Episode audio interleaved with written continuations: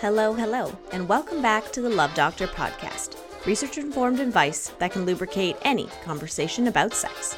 My name is Dr. Leah Tidy, and I'm glad to have you here. Today in the show, I'm answering your questions about compulsory heterosexuality and why we're seeing it come up more and more on TikTok. I also share my interview with sexual health educator and viral TikTok sensation, Yes Tess. Tess and I talk about the trials and tribulations of trying to create sexual health content online and what questions we get asked all the time. For example, can you get pregnant from anal? But first, today in sex. I don't know how many of you have been watching Startup on Netflix, but oh my goodness, what a good show.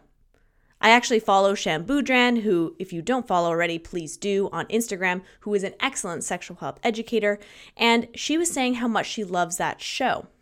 Now, Startup is great for lots of different reasons, but for myself, I am really into the character of Izzy Morales. This is a portrayal of a complex, sometimes very frustrating woman who's so interesting and flawed. And what's best is, I'm pretty sure she's bisexual. There aren't any assumptions made about her sexuality in the show. And even though no one says, Izzy, are you bisexual? Or are you a lesbian? Are you straight? Wait, is this a phase? Oh, you're probably in denial about being a lesbian. Or maybe you think you're edgy by dating a woman, but you're actually straight. That conversation is never had about her sexual orientation. No overt discussion about it, and no one is weird about it the whole time. But Izzy dates and sleeps with men and then gets into a relationship with a woman. And it's never an issue about the gender of the person that she's with, it's about the quality of that relationship itself. And to me, it feels like such amazing representation of actually seeing a bisexual person in a show without it becoming a point of contention. That's not the main point of her character. The point is, is that she's deeply flawed, but is such an insanely talented programmer and coder that she is making this amazing software that is going to change the world. But her sexual orientation? Nah. Nobody seems to care about it. She just gets to live her life and have relationships that work for her. Now, while we don't know specifically what her sexual orientation is, and again, I love that they don't label it at all, for me, as someone who is bisexual, it felt like such a validating way to see your own sexual orientation reflected in a show, right? And it's not about the trials that she faces about being a bisexual woman and about bi erasure. It's just normal right? The fact that she can be in a relationship with a man, the fact that she can be in a relationship with a woman. We haven't seen it yet, but potentially in a relationship with someone who's transgender or non binary or gender non conforming. It's just so exciting to see how our media and the art that people are creating is starting to evolve to actually reflect the lived experiences of lots of different folks. I'll say Alex Bell, he definitely gives me some bi guy energy. But this has me thinking about sharing my own identity when I am teaching sexual health. Tess and I talk about this later on in the episode, but I really want to know what you think. When I go into a classroom as a sexual health educator, the most important thing is to create a safe space for everyone there. So for me, that means letting people know where I'm coming from. They know that I'm white as soon as they see me. I tell them that my pronouns are she and her and that I'm cisgender. They see that I am able bodied. I'm not discounting invisible disabilities because I recognize how difficult that is, especially in being married to someone with an invisible disability. But do I share my sexual orientation? Is that something that would be deemed inappropriate, or is that important to recognize about who I am and where I'm coming from as their educator? I've kind of gone back and forth on it, and this last week I did tell a class that I was bisexual, and it sparked a really interesting discussion on sexual orientation and how we start to think about that, especially as we're going through puberty. So I'm talking to this grade 7 class, and I said to them that normally I wouldn't share my personal experience with them. But one of the anonymous questions I asked was what to do if you're questioning your sexuality. And I told them that for myself, that started when I was 12, and it took me a long time to actually own my bisexual identity. Now, I get more into bisexuality when we talk about compulsory heterosexuality later in the episode, so I'm interested to see your thoughts. Should I be sharing the fact that I'm bisexual when I'm teaching people, or is that crossing a line that maybe they don't need to know? Really interested to hear your thoughts, so send me a message on Instagram or send me a voice memo to the Love Doctor Podcast at gmail.com. And now let's get to your calls. Hi, Dr. Tidy. Thanks so much for your amazing podcast. Admittedly, I binge listened to most of it while I was doing mindless data extraction for my own research. Speaking of research, I wanted to thank you for talking about your own research, especially relating to your PhD um, I actually met you in October of 2017, which I think is shortly after you had started your PhD. And I, I remember sitting at the dinner table of a family friend of my partner at the time, and you'd come for dinner and we were talking about your research. And 17 year old me was trying to play it super cool and not be embarrassed that a complete stranger was talking about sex as I sat next to not only my first sexual partner, but also kind of two complete strangers. Um, while I maybe wasn't prepared for the conversation at the time, I am trying to do the unlearning that you talk about in my early 20s, um, as you have described so many times, and I very, very much relate to it. So, thank you for talking about your research. It was nice to be able to hear the findings and kind of do a full circle moment. Um, finally, I have a question. I've never really come out, but I've always considered myself bisexual. And recently, I came across the term compulsive heterosexuality. And I'm curious if you have any thoughts or kind of discussion. Um, I know there are some. I think I think it was written by an academic. I think I'm not entirely sure, but yeah, I'd like to hear your thoughts on compulsive heterosexuality. I've seen it go around a lot recently on TikTok, so I'm curious. Let me know what you think. Thanks. Thank you so much for your question, caller. And I wish I could go back to that moment where we were sitting at the dinner table of almost four years ago and how much has changed since then. Amazing to hear about your own journey of unlearning, and absolutely, it is a lifelong thing. So, to your question about compulsory heterosexuality, there are a lot of TikToks on it. I totally went on a binge this morning just to make sure that I was seeing what was out there. And it's a lot of folks talking about how women are settling for men, that they will date a whole bunch of shitty guys until we find our Prince Charming. And it's all about seeking that validation of men instead of actually liking them. So, understandably, it's hard to figure out what your attractions actually are. And there's an insane amount of pressure to conform to these sexual scripts that we are taught incessantly from media and institutions. There's a few things that I want to talk about in terms of compulsory heterosexuality. So, heteronormativity has become a much more mainstream term, and many folks link that back to compulsory heterosexuality. This is because it acknowledges how heterosexuality, not just as a sexual orientation, but how it is understood as an institutional framework in which we are supposed to fit. But to help us out with our understanding of compulsory heterosexuality, I went to the best, and of course I mean Hannah Witton. So let's hear what she has to say. So I've been familiar with heteronormativity for a while now, but only recently I came across the concept of compulsory heterosexuality. So the term compulsory heterosexuality was coined by Adrienne Rich in her 1980 essay Compulsory Heterosexuality and Lesbian Existence. Now, moving forwards, I'm just going to say comphet because I can't for the life of me say compulsory heterosexuality. I, I just my mouth can no longer say it. Comphet. So now you know what I'm talking about. Great. So, in her essay, Rich argues that heterosexuality, especially in women, is not natural. Heterosexuality is, in fact, a violent political institution imposed on society and its people. Comphet removes the capacity of choice and self expression and puts women in a subordinate role to men. We can also understand this as the status quo.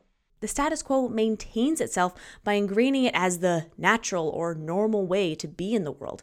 And this impacts our relationships and who we perceive as socially acceptable to be with. It makes us think there's something wrong with us instead of something wrong in our institutions. And people ask me why I'm a sexual health educator, that's my response.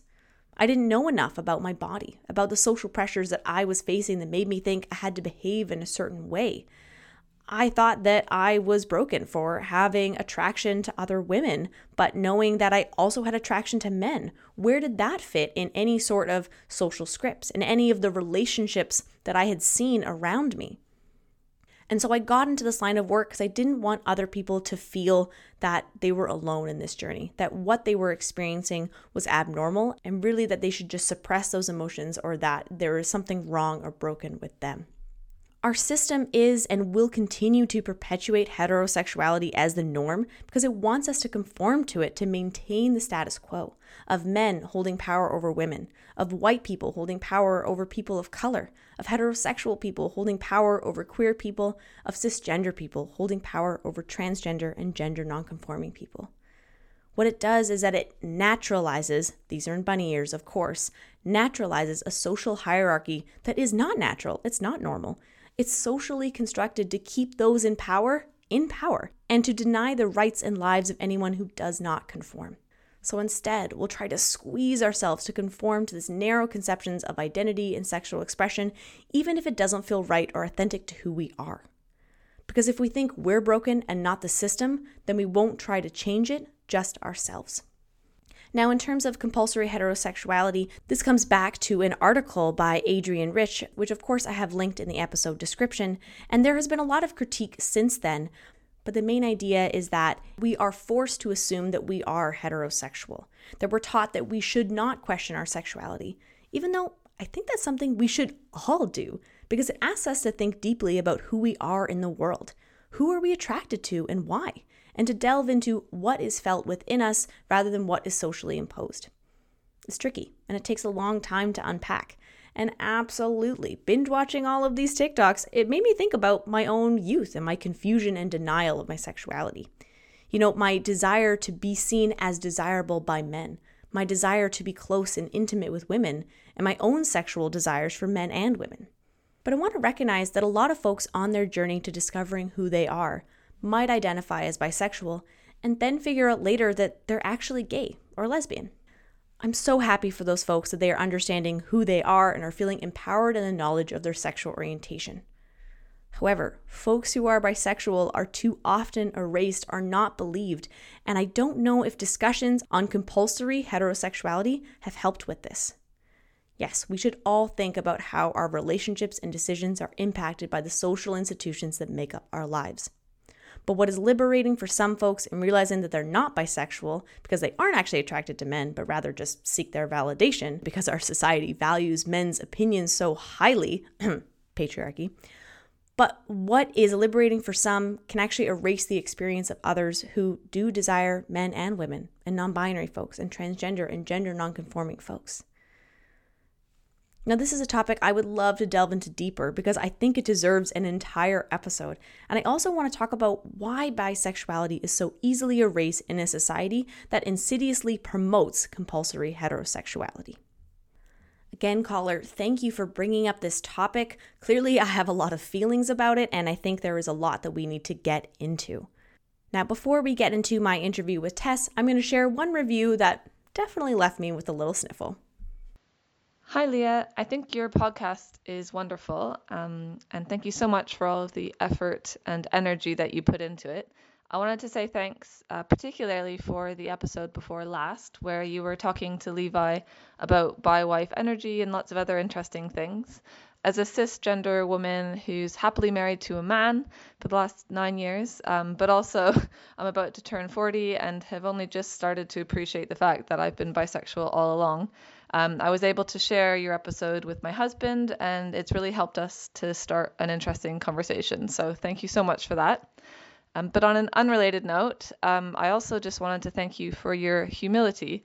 I'm finishing up my own PhD at the moment, and I think it's so refreshing to listen to your perspective um, because you're really open minded and you really listen and look for other opinions. And I think sometimes people who have become experts in their own fields aren't always all of those things. So I think you do a really great job of, you know, sharing information and having your conversations be open and accessible to all, despite the fact that you are an expert. So thanks for that. Keep up the great work, and I will absolutely keep listening. Thanks. Thank you so much. And it is my hope to always share a wide variety of perspectives on the podcast. Now, if you have questions for the podcast, or if you know someone that I should definitely interview on the show, record a message on the voice memo app and email it to me at the lovedoctorpodcast at gmail.com. or you can send me a voice message on Instagram at dr.leatidy. But now let's hear from Tess and how doing a pad demonstration on TikTok, hmm, it might just get you millions of views. Hi, Tess. How are you today? Hi, Leah. I'm great. How are you? I'm really good. Yeah, I just got back from like a biking trip, so I'm not gonna lie. I uh, had a nap and I had some coffee to just be like, okay, let's get your head in the game. Back behind a screen again. yeah, exactly. I can't wait to like get off my bike and be like looking at a screen again. I'm like, oh yeah, this is what I do. COVID means that this is how I do my job, which I know is something like totally for you as well. That's that's our work now as sex educators. Like when you're actually able to be in the classroom I feel like that's rare these days. Uh, so why don't we start by you telling me a little bit about yourself and and why you started Yes Tess? Sure. So I'm so my name is Tess, and I've been in British Columbia and Vancouver for almost five years now. So I was born in Belgium. I moved here to work with feminist organization, a women organization. And about two years ago, I did the SHEC training, so the sexual health educator certification training, so the same that you did. And I really wanted to become a sexual health educator. In my job, I've worked with teenagers, I work in program in schools about sexual violence and preventing violence among um, in relationship in, in young teens and all. So I wanted to work more into the field of sexual health education and reproductive health. So I did the training. It was really interesting. I was still working in my day job back then. So I was 2019 when I did the training. And I did a little bit of workshops here and there in schools. So I was already giving workshop on healthy relationship in some of the schools for my work and I introduced more and more sexual health education component into the program.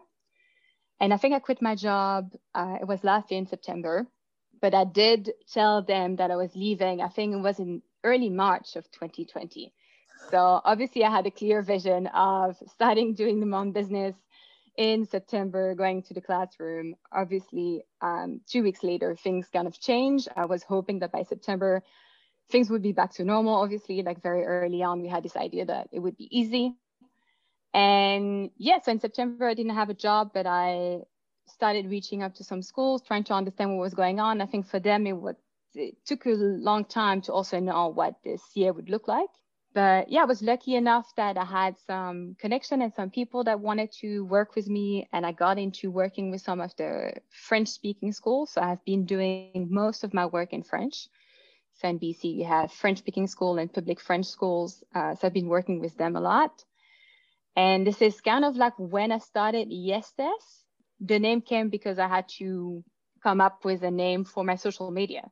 Again, when before I was able to reach out to the schools, I realized everything closed. I couldn't do any workshop. So I realized, okay, well, like let's just like see what um, TikTok is all about. I've been hearing about that, so I looked into it. And was, oh, there's some schools that seems like it's where the all like younger teenagers are.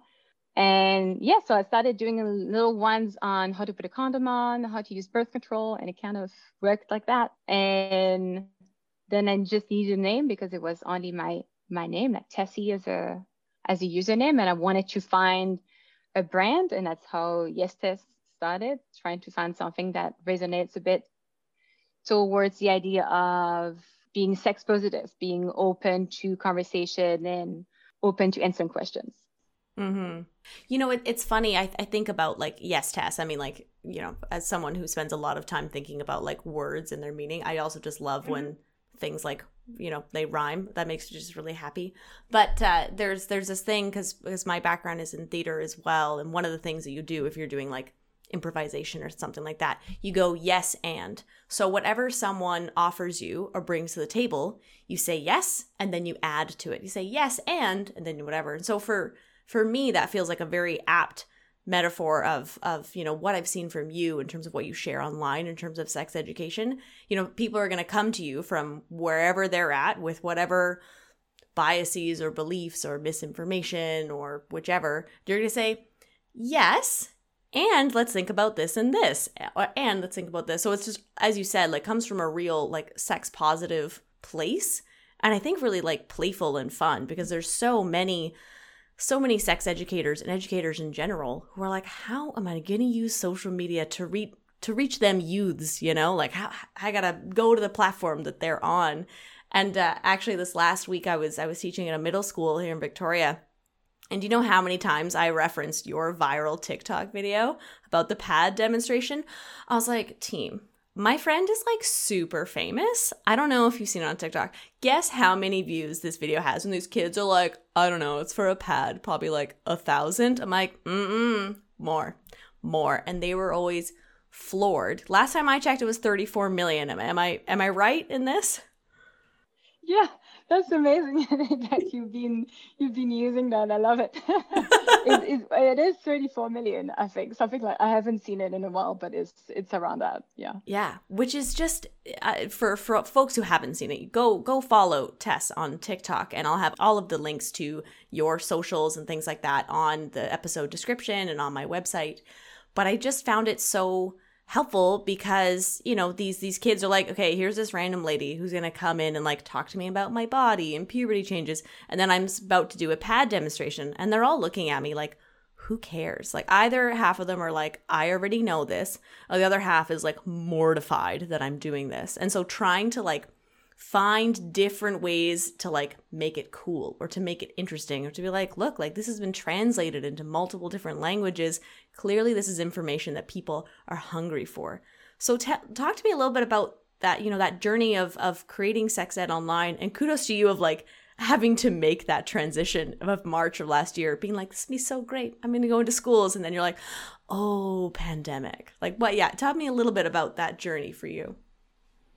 Yeah um I think just for the pad story, like for sure, like I find in school it's always difficult, and that age group in general. I think we had the same training, so must have heard the same thing. But it's basically if you go into middle school, you have the approach whenever you start to say to them is, "I know you know this, but." Mm-hmm. Absolutely. And you go and re-explain. Yeah, it's fascinating because not only I think this video went viral because it went beyond North America. It went beyond Canada and the US. And I had comments from people from South Korea, from Saudi Arabia. And it's also seeing that reproductive justice mm-hmm. is part of it as well. Is understanding that, yes, like here, uh, you know, using a pad, like you have access to pads, who cares? Like everyone knows to use them. But first of all, a lot of kids don't know how to use it. But also, across the world is not something that we talk about. Like most, a lot of young people are going to start menstruating and have no idea what's going on. They had they had comments on that video about young girls in the U.S. who were saying like they had no idea they thought they were they were, they were dying oh. because no one talked to them. Like no one talked about menstruation. The parents didn't talk about it or the guardians didn't talk about it, and they were very scared. Um, so I was not expecting it when I made that video. I wanted to just do a little series on the different menstrual product that you can use. Basically trying to make videos that were small capsules of the things I would present in school or talked about in schools. But when I started the TikTok, I hadn't even like teach that much sex ed in the classroom. The only experience I really had in teaching sex ed in the classroom was mostly with grade 10 because that was the program I was doing at the time, right? So we're talking about sexual health and sexuality and what does sexuality mean and having a reflection on sexuality is different aspect of who we are. And I was always trying to get the conversation starting on pleasure because again, that's a part of things that we don't talk about. But I didn't have the experience of talking of things that seems a bit more basic. But at the end, when you put it online and it can reach such a wider audience, you realize that for you it seems so basic while like a lot of people are gonna be very surprised and ask a lot of questions and say that, that I never heard this or I had no idea what is this or what how do you use that mm. I think that's like the most important part to remember and to realize is we maybe here in British Columbia or in Vancouver, Victoria, we are a bit more in a bubble where we have access to more education, where the Ministry of Education is taking it somewhat more seriously that because it's part of the curriculum of the province. but there is still a huge gap on things that are very basic. Absolutely. Yeah, and and being able to share like you said, I think it's hard when it's that is your work that you are constantly thinking about or working on sexual health. Sometimes you forget all of those fundamental things that have that have shored up that knowledge. And even just being able to say to people you don't put the sticky side of the pad on your genitals. That that's not where that goes right? And i'm like it's not like a band-aid. And so many people are like like mind blown. And just realizing that that is reproductive justice. Because i think when people think that they are dying or that something is seriously wrong with them when they start having their you know their first period. Like i know for myself i was i was terrified. Like i had a, an open family who talked to me about what that was but still doesn't change the fact that you're scared because your body is changing you don't you don't you don't feel at home in your body anymore and you're trying to navigate this new thing that for some reason and obviously varies from society to society and different cultures but unfortunately something that can be seen as really shameful right? So it's it's always difficult too when you know you're in a, a, mixed group with all different genders teaching it as well and you could see some people being like why am i here learning about this? And i'm like well i think you're just going to be kinder individuals. You can be more informed individuals if we know what happens to all bodies. But you're so right. Like it's it's so interesting because I'm I'm in that journey of like I've only made two TikToks and I'm like, oh man, like Instagram is is like my main thing. And now I'm like, oh, and podcasting. And now I'm like, oh, there's a whole other platform that I have to try, but right you you almost need to start with those basics because th- i think you're going to meet people where they're at. And then you can as they follow you you can build their knowledge. Have you found that like over time are you able to like maybe not transgress further but you're able to do like more and more intensive sex ed or more sophisticated or have you found that? I don't know if i'm i would say so much like i have to build up. I guess i maybe for me, I just went for things that were more basic and trying to cover some of the basics and then go into things that answer specific questions that people might have that are related to other bigger topic that I covered, I would say. That might be a bit more of the specific thing, but the audience changes all the time because I think your video goes to people who follow you, but they still go to a lot of people who don't follow you. So even if I put the content as a bit more specific, I will have people come back in the comment section and ask things I already covered just because of the way TikTok is designed is a bit harder to find content or to browse through the video that someone has, which it would be easier, for instance, if you have a platform like YouTube. You go on someone's platform and you can find all the videos under one specific topic which I've been finding really difficult from day one, trying to put content on social media and Instagram, TikTok are the same, is that you really, really restricted in what you can say. And to me, that is just shocking because I, there's a few things that I want to talk about that are things that I present in middle school, in in kindergarten, like just the name, like talking about a vulva or like a drawing of a vulva or else yeah. is something that is basic should everyone have access to it but somehow if you mention the word vulva vagina penis if you talk about masturbation if you talk about if you show condom like i just put a video i think it was last week on internal condoms and mm-hmm. i just showed a condom didn't even explain how it works i was just trying to do an introduction video on hey guys like do you know does anyone knows what this is? Mm-hmm. And it was taken down. And I asked for it, and they're like, no, this is this is adult pornography. Which is like it's so hard because I hear that from so many sex educators who are like, how am I supposed to share this information online when objectively so many other things that are highly sexualized are shared on, on TikTok all the time. Like that's kind of the origins of TikTok is like sharing kind of like sexualized like dances and things like that, which I'm like, power to you, absolutely. But when people are trying to just show, like, hey, it would be good if people knew that there's actually two different types of condoms there's internal and external, and people are like, mm, get out of here with your porn. You're like, ah, uh, just trying to. Uh, well, also, I think the thing that's hard is recognizing the amount of work that goes into creating that content, and then it gets taken down, and so that it's it's hard to kind of keep going. So how how is that how do you motivate yourself to keep creating those videos when you're worried about that it being flagged? I really like what you said about the TikTok and what the platform has been used for because I think that's been my biggest issue with it is that is a platform that is mostly like kids.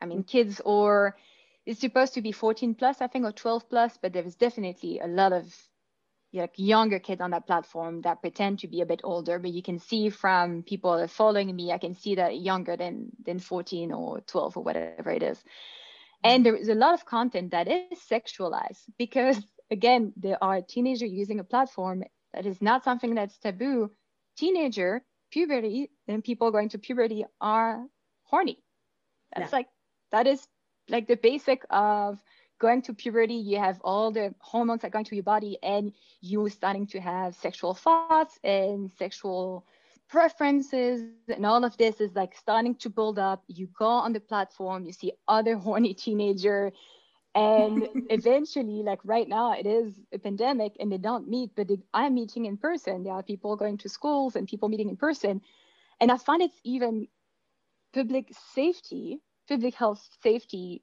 to make sure that cool this is a platform full of horny teenager we want to make sure that they know how to protect themselves and they have the right tools to stay safe mm-hmm. and that makes me the most yeah that makes me really mad because every time i even do the the easiest thing or which seems to be the most basic which is the condom demonstration it gets taken down and i have to add banner all over insisting this is public health information Mm-hmm. You are talking about we have COVID now. Everyone is talking about how to wear a mask properly, how to safely being like in a room together, but being like this social distancing and making sure that we don't catch a virus.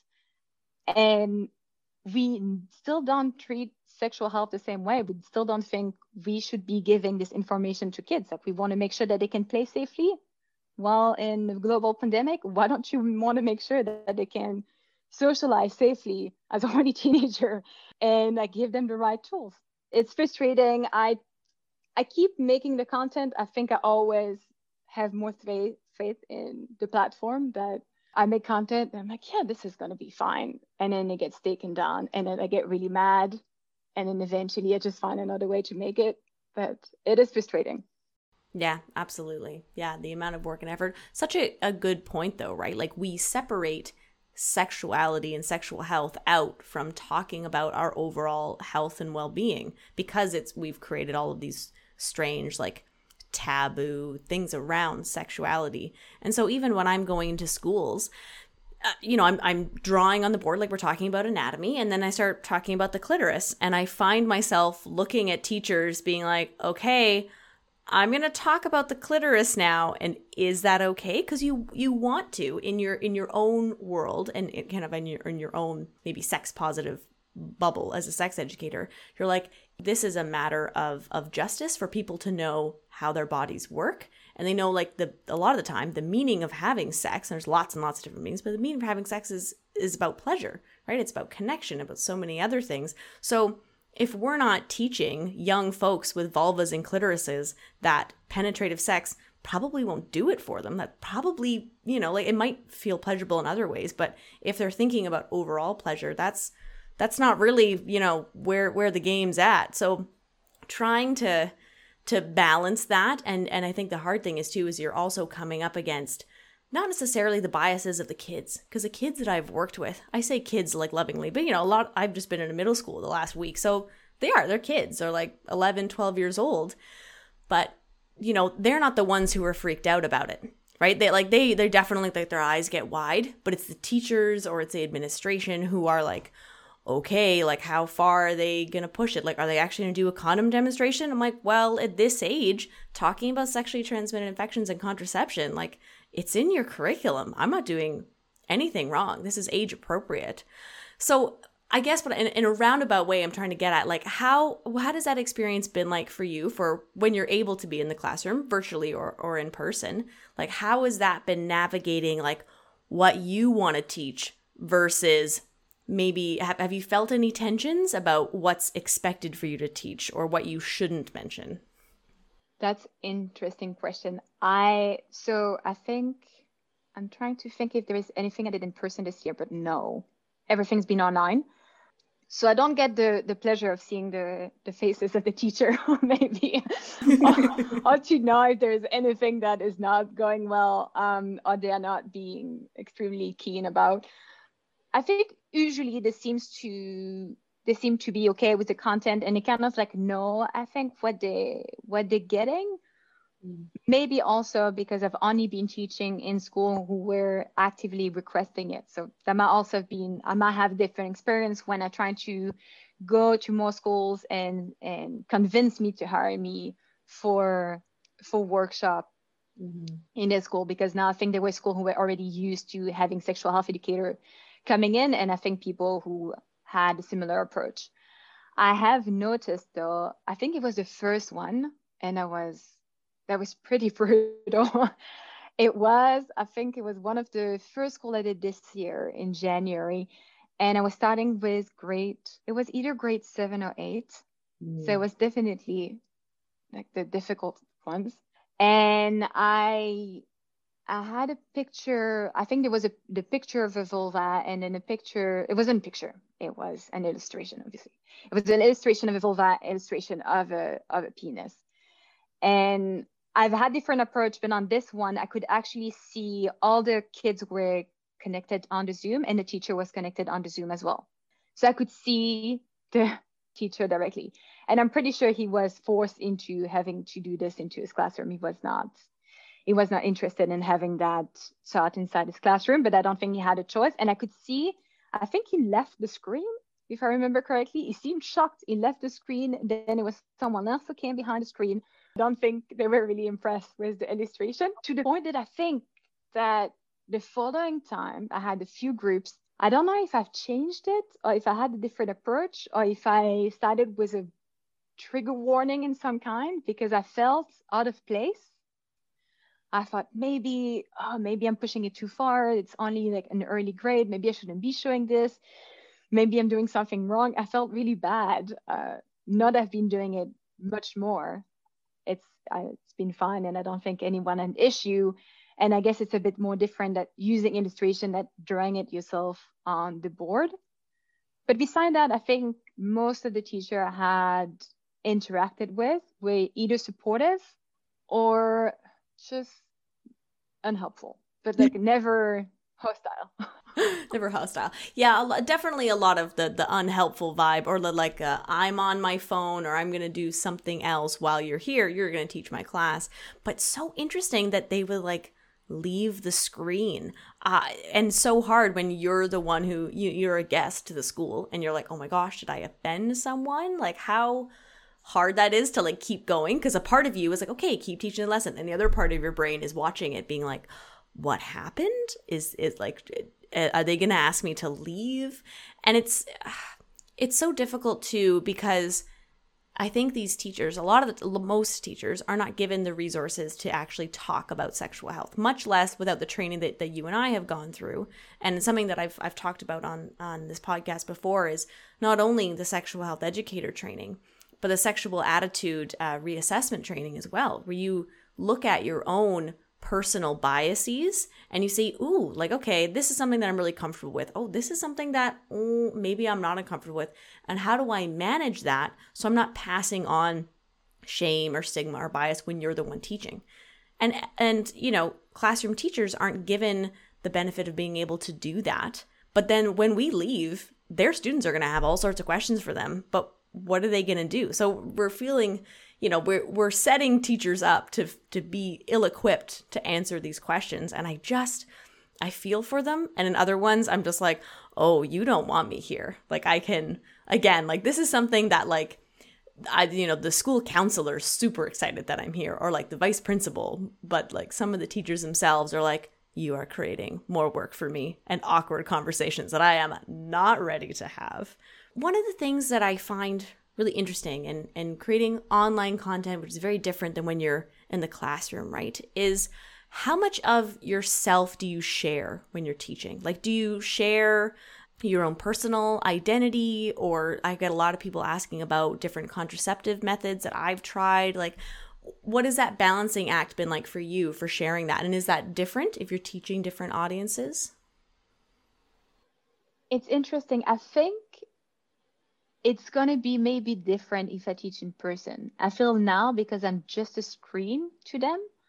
So I was saying earlier, that the Zoom where I was connecting the Zoom to every kid and they were in the classroom, but all had their individual computer. Mostly what I've done since is to, I'm projecting to the screen and they're in the classroom and they're listening to the screen, right? So I can't really see them either. I can see a few students, depending on the lighting in the room. I can sometimes see the expression. Most of them have masks. So it's really hard, I find, to create a mm-hmm. connection. So I make sure that I'm there to answer the question and to keep mostly the facts. But I don't think I've shared anything specifically. Maybe in some of the question at the end, sometimes some stuff might come up, but I have not been sharing a lot. And even on social media, I've been thinking of doing it a bit more to just be a bit more of a person rather than just a content creator right. but to be um yeah to talk a bit more about my personal experience to share a bit more of like personal life and things to just appear to be slightly more relatable and approachable in a way mm-hmm. absolutely it's interesting i feel like in terms of creating online you and i are coming from kind of from the different worlds of like, you know, you created Yes Tess to be like, I'm going to talk about sexual health education. I'm going to share this content. And like you said, like you're like the host of your different like social media channels. But it's it's it's more about you're the person who's sharing the information and it's not like these are my deep personal thoughts about whichever whichever. Not to say that I do that, but you know, my own Instagram kind of formed out of basically like my partner and I because we have his YouTube channel and so then people first started following because they were interested in me as a person. And now i'm trying to make that transition of i can keep talking about myself but if i try and share a post that's like purely informational n- no one will like it. Like i did an experiment and i was like oh you know i talking about how healthy relationships you aren't always on the same page or that there isn't sometimes disagreements. Like that happens. So i'm just sharing this like little quote but no picture of me and nobody really liked it right? And then I share a picture of myself and my partner or me like drinking a beer, but then I'm talking about sexual health after that and way more people will engage with it. So I'm just I'm on such a cusp of when I go into the classroom, I'm so torn between how much of myself do I share, right? Because in some ways, you want people to know the viewpoint that you're coming from. Like, so some folks, I want to tell them that I'm bisexual. Maybe that will help the queer kids in the room to know that, you know, I see you and th- this is a part of my own experience, even though there's multitudes of experience within that. But I'm also like a cisgender white woman. So like all sorts of like baggage and privilege and things that goes with that. So it's I find it so difficult, but at the same time, because you're a sexual health educator, and I wonder if you've gotten this, people can be overly familiar with you in terms of like comment sections or direct messages to you. Have you found that as well? Like because you talk about sexual health online, you're nodding right now. People can't see this, but Tessa's eyes went big. She's like, mm-hmm, mm-hmm. Yeah. T- can you tell me a little bit about that? Yeah. So I think for the sharing in general, and I'm thinking about the classroom just because you're talking about like how much you want to share in the classroom and not only on social media but i think in the classroom as well. My only fear about sharing too much in the classroom is if people on social media are already being inappropriate asking questions i think grade like four five seven also going to be inappropriate. I had question in the classroom just asking me why did you choose the name yes tess or what is it what is this your job? Mm-hmm came up a few times like why why are you doing this like what like what happened in your life that you decided to come into a classroom and talk to us about erection and penises so that come up but in social media i think mostly so tiktok doesn't really have a messaging mm-hmm. so you mm-hmm. can't really message people that you're not friend with which i appreciate on Instagram, I had a few things, and I realized that it's currently which I've received the most messages from are men or boys. Mm. And there is one in particular because I think from his profile picture, I can see that he's obviously an older man well, not all, like older than me, but I think middle age or.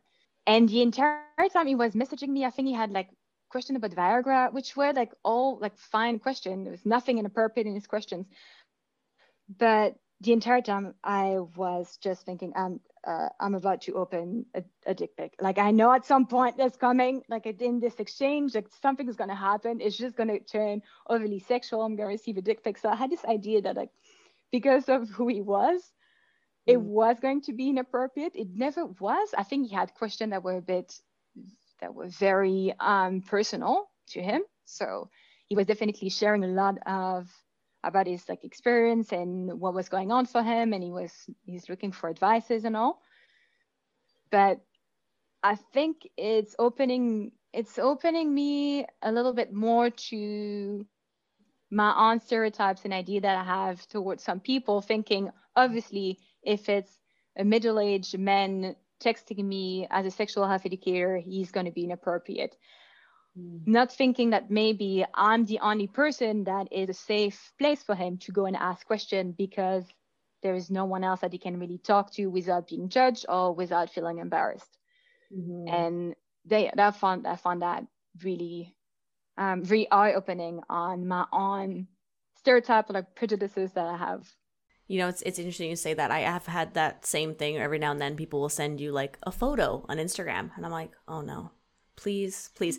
I'm happy to say, knock on knock on wood, I've only received one dick pic so far, and I'm I'm actually like I'm not going to say that I'm impressed because unsolicited dick pics are not cool. Nobody is like super stoked that you sent that to them and then they're going to be like sexually interested in you. I'm saying this to listeners. My listeners, you are intelligent, kind people. I know this. But if you know someone who doesn't know this, maybe tell them that like I'm not quite sure what they're hoping will happen out of it other than like I guess they're just wanting a reaction. Anyway, the person who sent me a dick pic I ended up naming in one episode of the podcast because they they had their name on Instagram. I'm like, all right, well, I'm gonna say that you are the person who sends dick pics. So hopefully, I don't know, like not not that I want to promote shame, but I'm also like, that's not okay. Like that's that was not okay. But I think you're right. Like I think we can quite often make assumptions about who is going to toe that line, who's going to be inappropriate. And sometimes I think it's so hard because we're taught that asking questions about our bodies and about sex is inappropriate. But who else are we going to go to? And when you're creating, hopefully, a safe space online, you want people to feel like they can ask those really important questions. But then there's that fine balance of, okay, now that you've asked that question, you and I don't actually know each other. Now we're, you know, that oh, that familiarity is something that can be really hard to to navigate. And so it's just something that I think, especially as women who create content online, I think it's something that. It, that is hard. That's hard, right? So I, it's it's an interesting battle that we go through. I'm wondering we were we're talking about like questions that like that he was asking you and that other folks have asked you. Like what is the question that you get asked like again and again, either on TikTok or when you're like teaching online? Like what is surprises you that people like still have questions about?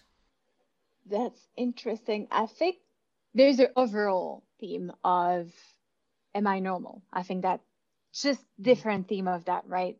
Is on Instagram, like even receiving as well, like auto messages on I'm gonna send you a picture of my dick to know if it's normal. I'm like, I don't need to see it. I'm not gonna open it and I'm pretty sure it's fine. To like, is it normal to I don't to be ro- like aroused by certain things, or to my body to look a certain way, or to feel a certain way, or to have certain type of desire or feelings or things happen like happening to your body. That's been that's usually a question that people just want to know. Please tell me that I'm fine and I'm gonna grow into this body that like puberty is gonna come up for me, all of these. Um, I think that's like the main question. There is this and the other one, and it's no more so much a question that again something that's more general, but pregnancy scares, something that comes up a lot because, and I don't know if it's more happens more in North America in general because we teach kids to be so afraid of pregnancy.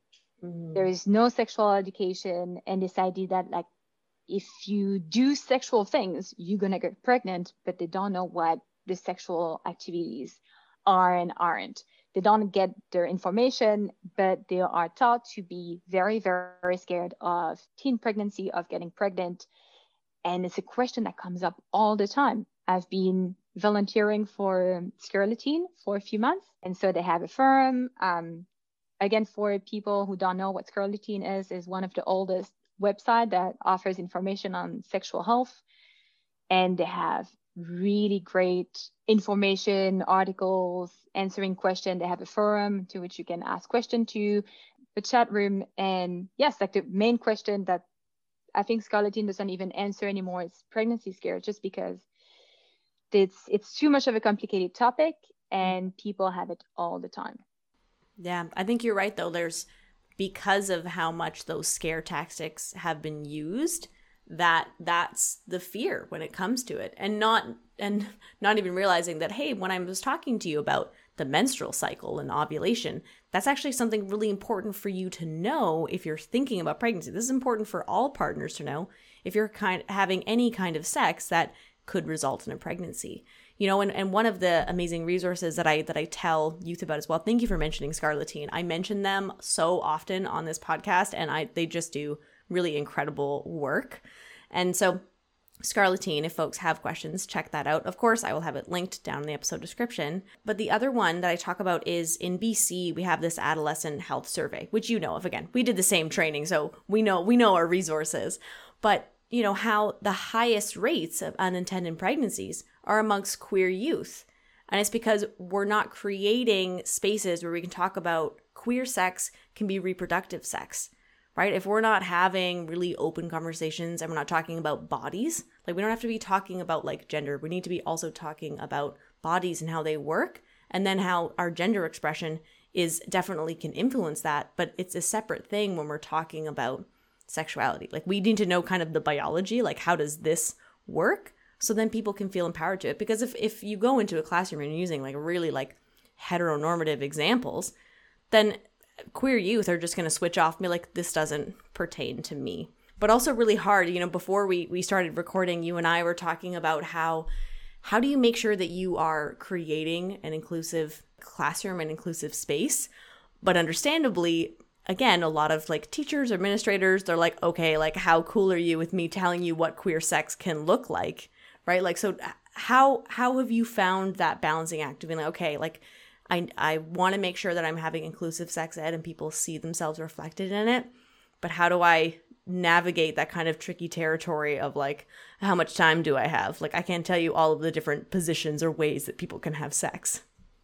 Yeah, I I think the first thing I do in a lot of workshop, especially from middle school, I think when we do puberty, they know that I'm talking to everyone because we're talking with different kind of bodies. But when I start talking about STI or reproductive health, contraception, I make sure that at the beginning of the class, I insist on the fact that one of the rule of the workshop or like today is that it is a class that is for everyone, regardless of also just if they feel ready to start being sexual or not. Because I've had kids in the classroom who didn't want to listen because they said, well, listen, I do not believe that I will have sex before marriage. And I'm mm. like, cool, that's really cool. But like everything that I'm telling you now is very important. And you can take this into your relationship when you get married. Like anything else that you learn in school now, you're not going to be using it right away always. It's information that you're going to carry with you. So I make sure to say, hey, we're going to talk about a lot of stuff today. And it's for everyone that you decide to have sex when you're allowed to have it um, when you decide to have it, if you're waiting until marriage, if you are attracted by people that are the same gender as you or different gender as you it's a topic for everyone and we all have to like learn about these different things because we never know what's gonna come up in our lives mm-hmm. so i make sure to start with that also as you said just using as many examples as we can and offering perspective or saying if i talk about contraception and STI, also, well, who can transmit an STI? Is it only people who have different gender, the same gender, and like what kind of activities, sexual activities, are at risk or put you at risk of transmitting STIs?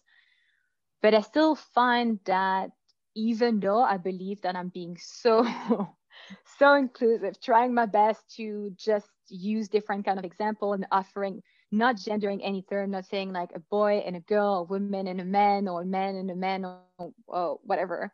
I still sometimes find in like the comment section that they wanted to have more information about when I talk about sexuality or sexual health or having sex, that I didn't explain enough what queer sex might look like. And I guess that's still something I'm maybe trying to like figure out how to keep having this conversation and explain certain things. I had question with earlier grade. I think it was grade, it was a grade six, and the teacher was a bit shocked because she sent me all the question. And I think one of the question of the grade six was, can you get pregnant from anal? And she said, I have no idea how they know about this, uh, or like how they even know about anal.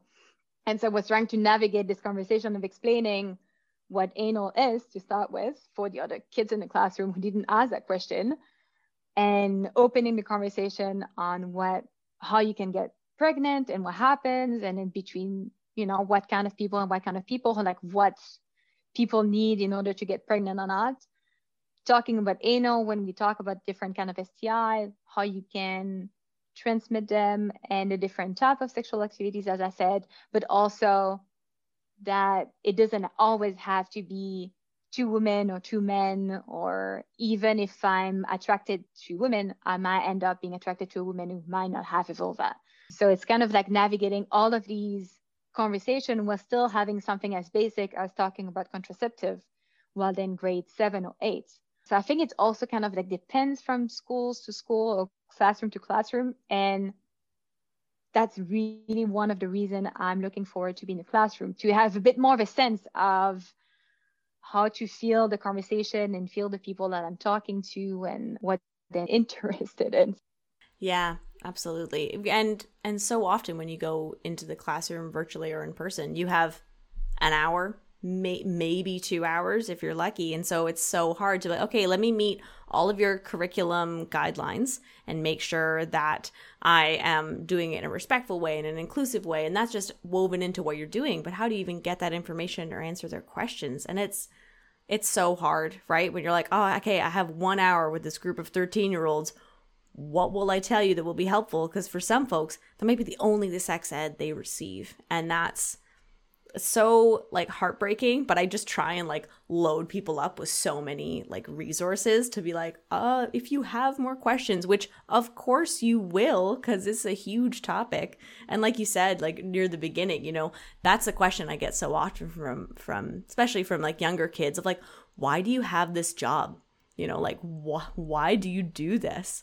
But i guess now i'm i'm, I'm going to put you in that box though because if you could if you could only kind of share like one piece of information, like one like tidbit about sexual health that you just wish everyone knew, and I know this is also impossible because there's so much to unpack. But if if you had to choose, you know, what what would that one piece of information be? Oh, wow. Um the first thing would be mostly that yeah, they they're normal. Like if it's gonna be fine, I guess like overall that we all we all have different bodies and we want different things. So make sure to communicate maybe something like that. Just have communicate if you i mean sexual health like here i'm talking more about sexual like having sex or being sexual with a partner. Because i think the main thing i'm going to try to get them to do is communicate ask question. If you have question to other people about your sexual health talk to your partner if you have a partner and you're being sexual with them or not. I mean, regardless. Mm-hmm. So I think the communication piece maybe like would be would be the main one if I can summarize it in one. Ask more questions so I don't have to. yeah, ask. I I really like that though because of being able to open the door to ask questions. Right. I think so often people go into you know sexual experiences and especially like first sexual experiences being like I should already know how to do this. And I'm like well, if you've never had like you know, multitudes of different types of sex, how are you supposed to know, you know, how it's supposed to work and how it's supposed to work for your body or for having sex with somebody else, like what's going to work for them? So, yeah, being able to ask those questions, I think, is so, so important. Also, I love what you say about, about, you know, underlying question is, am I normal? Which is like basically the basis of Dr. Emily Nagoski's book, Come As You Are, right? She's like, that is a question that I get asked again and again. Am I normal? And I just, it's so sad that we have created so much garbage in the world that tells people that they're not normal or that they're broken. So I just am really grateful for the work that you do because I think it's helping people realize that they are normal and then here are some ways for them to to be healthy and to sexually express themselves in ways that hope that hopefully feel empowering and to feel honest to who they are. Thank you uh, for having me on the podcast. And I think, yeah, just like normalizing a lot of question a lot of like attitudes a lot of like things that we, think of might want uh, i think it's like the biggest piece again because in social media in media in general in tv in books in series or we really just only see a very small a very small idea of what sex or sexuality is. We see more and more stuff on TV, but like the aspect of like sexuality is still very like it's still a very small world. And the one thing you were saying about the idea that we need to have the experience already, I think it's something meant like for girls, but I think mostly for boys, I see it like you see it a lot and you hear it a lot. I think it is the book uh, Boys and Sex. I don't know if you read it from um, Peggy Orenstein. Yeah, I'm actually I just started reading it right now because I love Girls and Sex so much. It's literally on my bedside table. I'm like halfway through it. Nice, same. so I'm sure like you've seen like she talks about how obviously they're looking at porn mostly or finding information to make sure that they have the experience that you learn ex- how to look experienced mm. while having sex or like being sexual and to me that is if there is one thing as well again like i'm talking about the communication piece but explain that obviously you're going to get into a relationship with someone and you're not going to know what they like. You're not going to know like it's not going to be one size fits all. Mm-hmm. like that's not what sex is. And i think that's what we see a lot is there is a one way that people orgasm the one way that we're having sexual intercourse. Obviously that doesn't open any door to queer sex even amongst people who are in relationship between someone has a vulva and a penis, we're very still stuck in this idea that there is a script that you're following and there is certain way to do things and we don't open or like just ideas and like inviting more ideas on what could be happening in between two, two individual. We have a lot of shame to uh, if someone cannot have an erection or if you can't have an orgasm or if you not feeling aroused for a certain reason there is all this sexual shame and ideas of things you should be able and not able to do. And while we should just have a conversation with ourselves with a partner to know you know what like what are things that you like? And we can start this conversation slowly and understanding what like things that you might be interested in things that you don't like things that you like. Um, just reopening a vision to all of these different kind of conversation rather than being closing that script. Mm-hmm. And again, to mention Scarleteen because it was promoting their one of the most famous article from their platform, which is called the Yes, No, Maybe list. And I mean, they didn't come up with this, but it's very um, well known in the sexual health, sexual education, and sexology field, is to have a list between you and your partner of a different type of sexual activities and just for yourself know what you're into, what you're not into, and what you might be curious about or have fantasies about. Mm-hmm. And then you open so much more of a conversation than just we're gonna you know go go in bed um, because you do this in the bed and then you kiss and then there's a penis inside a vagina and then maybe someone orgasm maybe not and then it's over we can go like further than that and having way more conversation and fulfilling sex lives yeah, I think that that question that you just asked around, you know, what could be, right? Having that kind of that interest and desire if folks choose like to be sexually active, like wouldn't it be such a different script if it was less of like I need to perform in this certain way and instead it was what could we explore together? What could be if we tried this and what we really focused on was pleasure and not performance or orgasm or things like that, but to just see what could come from it. Oh, I love that. I really, I really hope, you know, folks who are listening that amazing. And a lot of folks who listen to the show, you know, quite honestly say that they didn't have great sex education when they were young. So just all of that learning and unlearning that we, we are on this journey together. And I'm sure you feel the same way, Tess, of like as sexual health educators, I am learning like every day constantly about what sexual expression can mean for so many different people, what that also means for me. And I just like, what a wonderful thing that that can be a lifelong process. Yeah, fully agree. It's really nice to just think that I can read all of these books, you know, like you said down the bedside table, you have all these amazing books, like listening to great podcasts like yours on random and be like, yes, I'm just learning more so I can do my job better. But it's also fascinating and, you know, helpful for my own life. yeah, yeah, exactly. Helpful in my own life. But you're like, oh, this is definitely professional development work right now. So if anyone is like, oh, I don't have time to like read this book or listen to this podcast, you're just doing like personal and professional development. Because I feel like the more that we can understand ourselves and be kind to ourselves and like tune in to like what works for us and what doesn't I think we're just going to be happier human beings. Trust me, I'm a researcher. That's what so much research tells us, right? If we're honest about who we are and if we're better communicators, then we're going to be more sexually satisfied. You're going to be happier individuals. And in the meantime, while we're still doing things virtually, go check out Yes Tess. I will have Instagram and TikTok and all sorts of things for you to check out. Really like amazing educational content and like follow because you got to watch it while it's up there in case it needs to be re-uploaded. So, thank you again for all that you do and and for chatting with me today. Thank you, Leah. It was really fun. Thank you so much for joining me today on the Love Doctor podcast. As always, if you have a question for the show, send me a voice memo to the Love Doctor Podcast at gmail.com. Or you can send me a voice message on Instagram at dr.leahtidy. I want to hear your questions and your voice on the podcast, so don't hesitate to get in touch.